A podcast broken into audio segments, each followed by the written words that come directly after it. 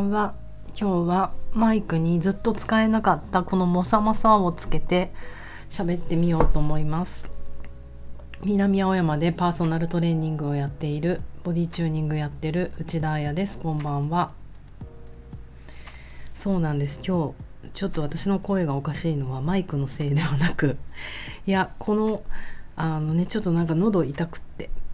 でそれがごまかせるんじゃないかなと思ってずっとずっと使えなかったあのこのモサモサ？なんなんなんですかねこれ。これをつけてみました初めて。というのもねもうスタンド FM 頑張って続けようと思ったから2週間ぐらい前に実はマイクは買いに行ったんですね。ずっとこう手で持って携帯を喋ってたのであとなんか私の声がでかすぎるような 気がしていてえっ、ー、とね皆さんのバックミュージックよく聞こえてるのに私の聞こえないなと思ってマイク買いに行ったんです。ビッグカメラに。でも全然何が何だかわからないから、まあ、店員さんに事情を説明してプロフェッショナルだからあの人たちなんとか製マイク。もう全部忘れちゃった。なんか音の拾い方ですよね。なんとかがいいですよね。とか言って私にはこのガンマイクっていうものをあのおすすめしてくれて全然そんな高いものじゃないけどあとスタンドか。携帯を立てるスタンドで。で、えー、ともう完璧と思ってそのセットを買ってでお家に開けたらまずそのマイクが見当たらなくて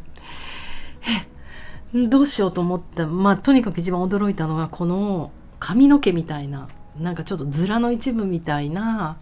モサモサが入っててすごいもうびっくりして手が止まったんですけどえでもマイクがないと思って最後に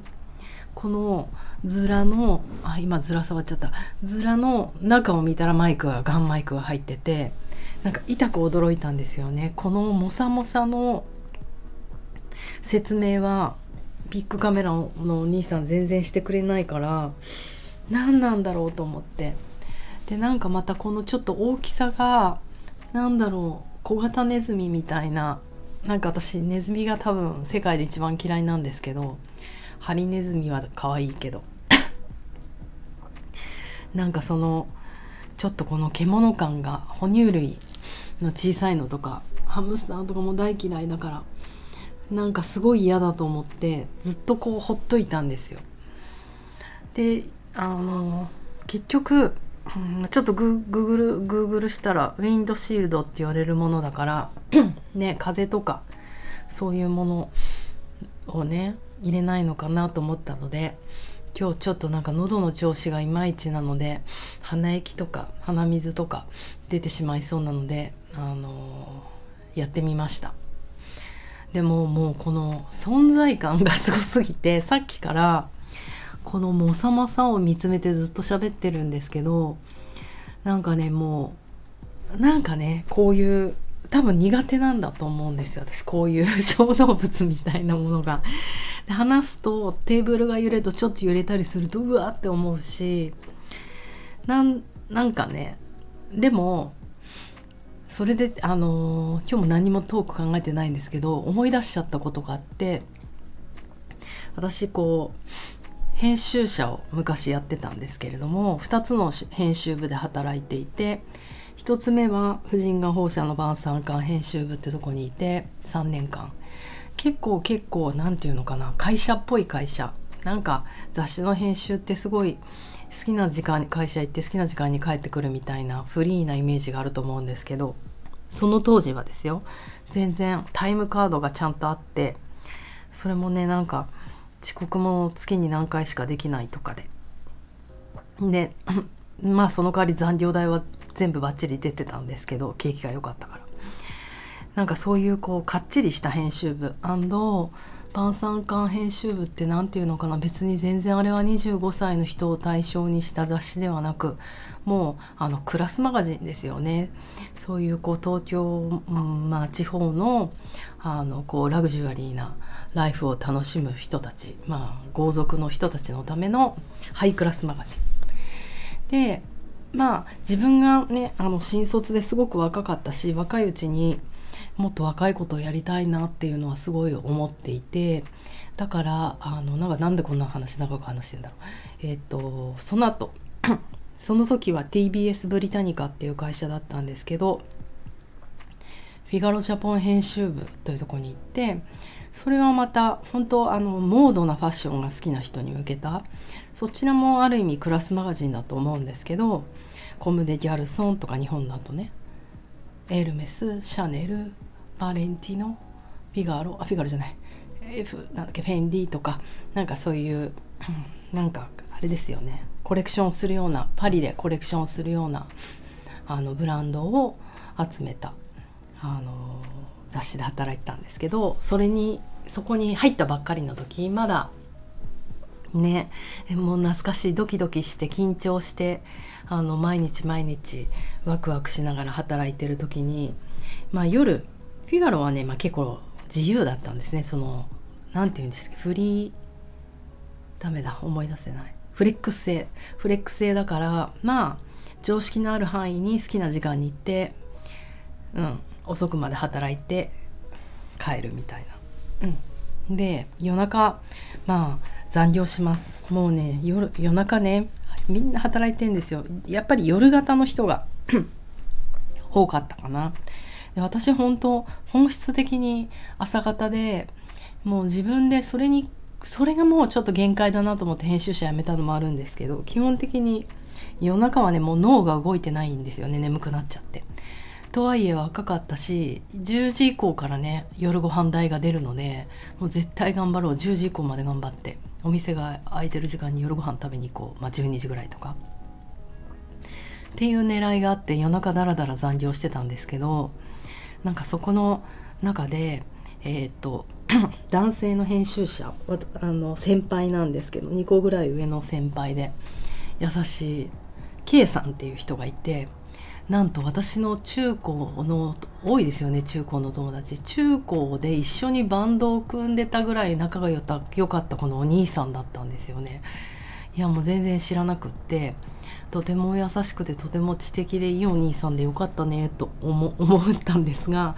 まあ結局私がねあの大人になってから同じ編集部で後輩として働くことになってなんかおかしな縁だけどその K さんが夜中になんかもうみんなねちょっとビール片手にとか 仕事していやそんなことないからトランス状態で仕事してるから夜中のおしゃべりとかが結構頭おかしくなって面白いんですけどなんかその彼の隣のうーんなんあ A さん A さんの引き出しをガッて開けた時にすんごいびっくりしたんだよっていうストーリーを言われて「え何?」って言って。で K さんはそのね人の引き出し開けるなんていけないんですけどまあ作業してると赤ペンとかなんかハサミとかなんかこう物差しとかパッて使いたくなるじゃないですか。そういった簡単なものが一番上の突き出し机の引き出しに大概入ってるよなと思ってちょっと借りたいなと思って そこの机を開けたらなんと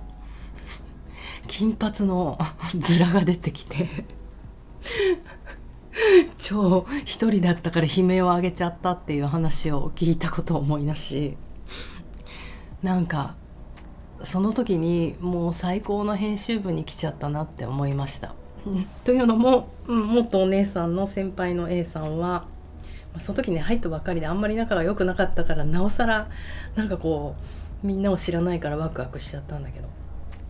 その金髪の面私もこっそり見たらあの本当にパルプフィクションに出てくるあの女の子みたいなパツンパツンっていうあの前髪もバツンってなってるこのボブのパルプフィクションの主役の子いるじゃないですか。リ、えー、ユマ・サーマンか。あれの金髪なんですよ。だからああ彼女は編集部でクールにまあその時まだクールだった気がする。クールに働きながら。夜中になったらこれをかぶってどこかに遊びに行くんだって思ったらなんかすごいキュンときてしまって。うんなんかいい編集部に入ったなって思いました。でもそんな K さんにも私思うことがあって